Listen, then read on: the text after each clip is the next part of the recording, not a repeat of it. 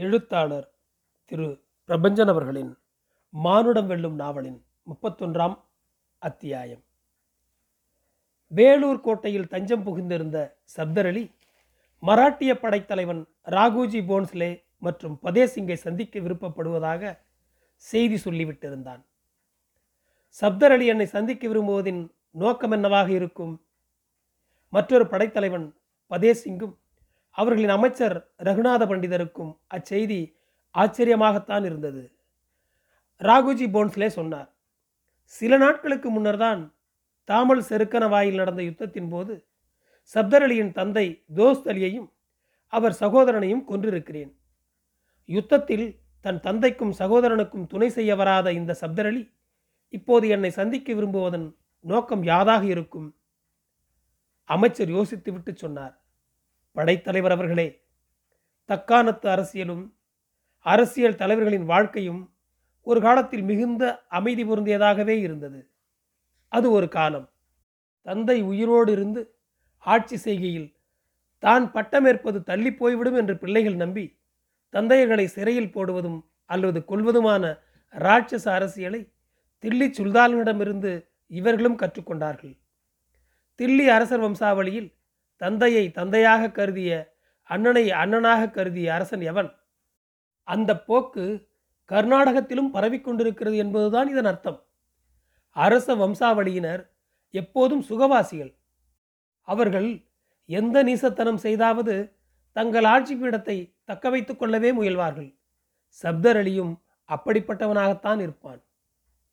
பண்டிதர் சொன்னது எவ்வளவு சரியான வார்த்தைகள் என்பது சப்தர் அலி ராகுஜி போன்ஸ்லேவை சந்திக்க வந்தபோதுதான் தெரிந்தது. மராத்திய பேரரசர் ஷாகு பெருமானின் படைத்தலைவர் ராகுஜி போன்ஸ்லே அவர்களே என் தந்தை தோஸ்த் அலிகான் அவர் சொர்க்கத்தில் இன்பம் உருவார்களாக.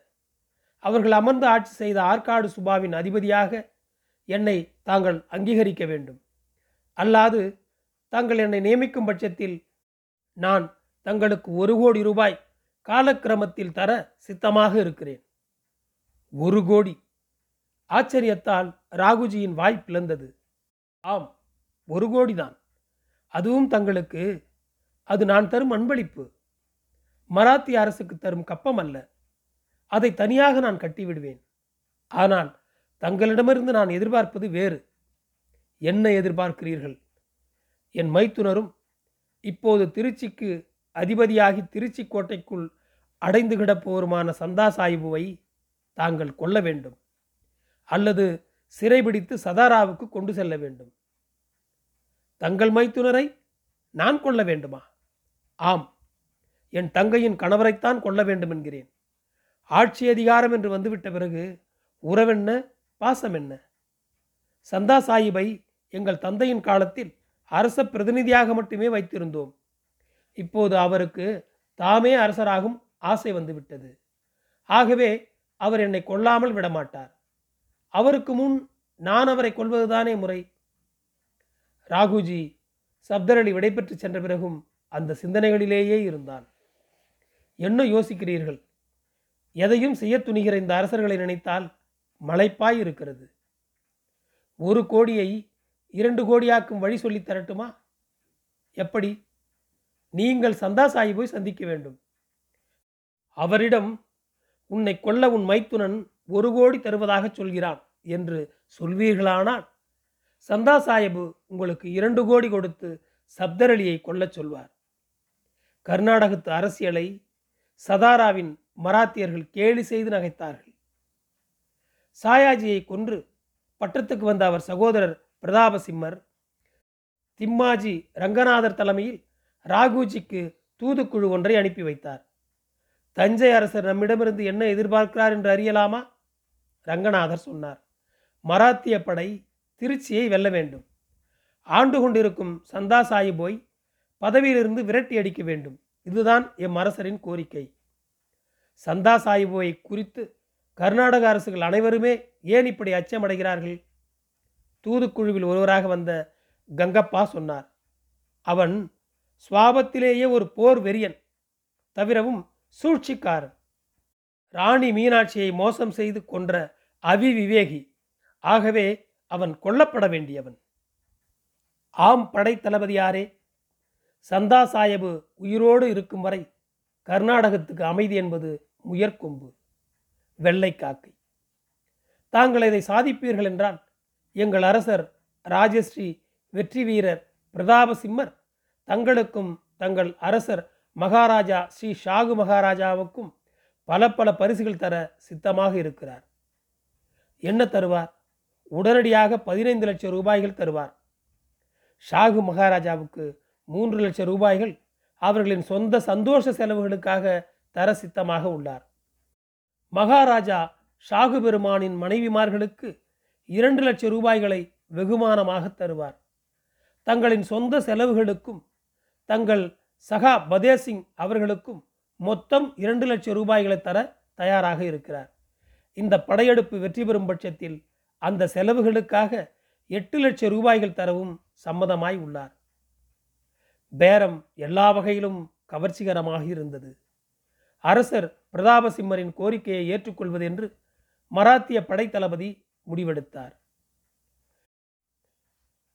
வேலைப்பாடு மிகுந்த வெள்ளித்தட்டில் தங்கத்தாலான குவளையில் ஷர்பத் கொணர்ந்து சந்தா சாஹிபுவிடம் தந்தாள் அத்தர். அவள் முகம் பறித்து சிலமணியான ரோஜா மாதிரி சற்றே வாடியிருந்தது. அத்தர் ஏன் வாட்டமுற்றிருக்கிறாய்? உடல்நலம் நன்றாகத்தானே இருக்கிறது? அல்லாவின் கருணையும் தங்கள் அன்பும் எனக்கு இருக்க சுகக்கேடு எங்கனம் வரும்? சபாஷ் நன்றாகச் சொன்னாய். பின் ஏன் இந்த வாட்டம்?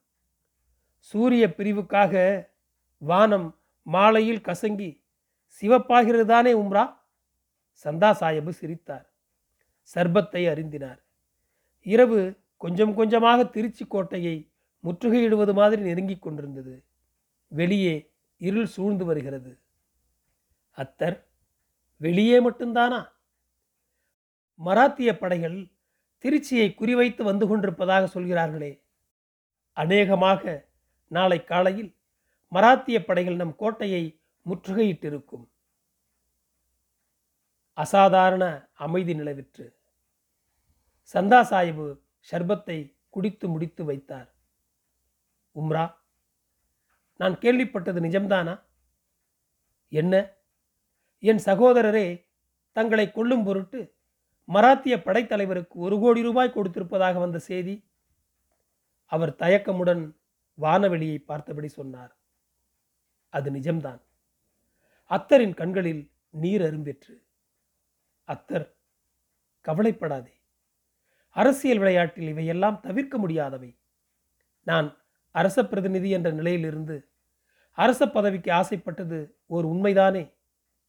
திருச்சியில் இருக்கும் சந்தா சாஹிபு ஆற்காட்டு அரியணைக்கு தாவமாட்டான் என்பதற்கு உத்தரவாதம் என்ன என்று உன் சகோதரர் நினைத்திருக்கக்கூடும். அது நிஜம்தானே? அத்தர் சில கண மௌனத்துக்கு பிறகு சொன்னார் உம்ரா தங்களுக்கு என் மேல் வருத்தம் இல்லையே. ஏன் வருத்தம் வர வேணும் அத்தர்? முட்கள் சூழ்ந்திருப்பதால் ரோஜாவை யாரே வெறுப்பர்? ஈக்கள் கொட்டும் என்பதால் தேன் கசக்குமா? அத்தரின் கண்களில் நீர் வழிந்தது. அத்தர் அழாதே. ராஜகுல பெண்கள் அழக்கூடாது. மகாவீரர் மகளாயிற்றே நீ. இன்னும் போக போக பல பல இன்னல்களை நீ சந்திக்க வேண்டியிருக்கும் அத்தர். அவள் திடுக்கிட்டபடி கேட்டாள் இன்னல்களா? என்ன அவை? போரில் நான் மரணமடைய நேரிடலாம் அல்லது கைது செய்யப்படலாம். நீ தனிமையில் வாழ நேரலாம். அப்படியெல்லாம் சொல்லாதீர்கள். நடக்கவிருப்பதைத்தானே சொல்கிறேன். அவர்கள் உப்பருகியின் வெளிமாடத்துக்கு வந்தார்கள். வானம் நட்சத்திரங்களால் நிரம்பி வழிந்தது. காற்று கலகம் செய்கிற அடிமைகள் மாதிரி உரத்து முழங்கிக் கொண்டிருந்தது. தூரத்தில் நடக்கவிருப்பதன் விளைவு குறித்து கொஞ்சமும் கவலைப்படாத ஜனங்கள் இரவை உறக்கத்துடன் வரவேற்க சித்தமாகிக் கொண்டிருந்தார்கள். மதுரையை ஆண்டு கொண்டிருக்கும் தங்கள் சகோதரருக்கு உதவி கோரி லிகிதம் எழுதியிருக்கிறீர்களா? தம்பி இந்நேரம் புறப்பட்டு இருப்பார். நம் படைகள் உள்ளே இருந்தும் சகோதரர் படைகள் வெளியிருந்தும் மராட்டியரை தாக்கும். மராட்டிய படைகள் எண்ணிக்கையில் மிகவும் அதிகம் என்று ஒற்றர்கள் சொல்கிறார்களே. சந்தா சாஹிப் சிரித்தார். படையின் எண்ணிக்கை மாத்திரம் வெல்வதில்லை. படையை கையாளும் திறமையே வெல்கிறது அத்தர். கோட்டைக்கு உள்ளே படை வீரர்கள் அதிக எண்ணிக்கையில் உலாவது தெரிந்தது. திட்டு திட்டாக நெருப்பு எரிந்து கொண்டிருந்தது. படை வீரர்களுக்கான உணவு தயாராகி கொண்டிருந்தது. செங்கல் அடுப்புகளிலிருந்து எழுந்த தீப்புகை பம்மி பம்மி மேலெழுந்து புகைமழை வானத்திலிருந்து வழிவது மாதிரி தோன்றியது. கோட்டை முற்றுகையிடப்பட்டால் வீரர்களுக்கும் மக்களுக்கும் போதுமான உணவுக்கு ஏற்பாடு செய்துவிட்டீர்கள் தானே? அந்த வேலை தொடர்ந்து கொண்டுதான் இருக்கிறது அத்தர். எனக்கு மராட்டிய தளபதியுடன் உடனே போரை துவங்கும் உத்தேசம் இல்லை. அவனுடன் பேரம் பேச இருக்கிறேன். பணத்துக்கு ஆசைப்படாத படைத்தளபதிகள் யார் இருக்கிறார்கள்? பார்ப்போம். வெகு தூரத்தில் தீவட்டிகளின் சர வெளிச்சம் தெரிந்தது. திருத்தணிகை கோயில் படிகளில் வைத்த வெளிச்சம் மாதிரி நல்லது. மராத்திய படைகள் திருச்சியை நெருங்கிவிட்டன என்றார் சந்தா சாஹிபு நன்றி. தொடரும்.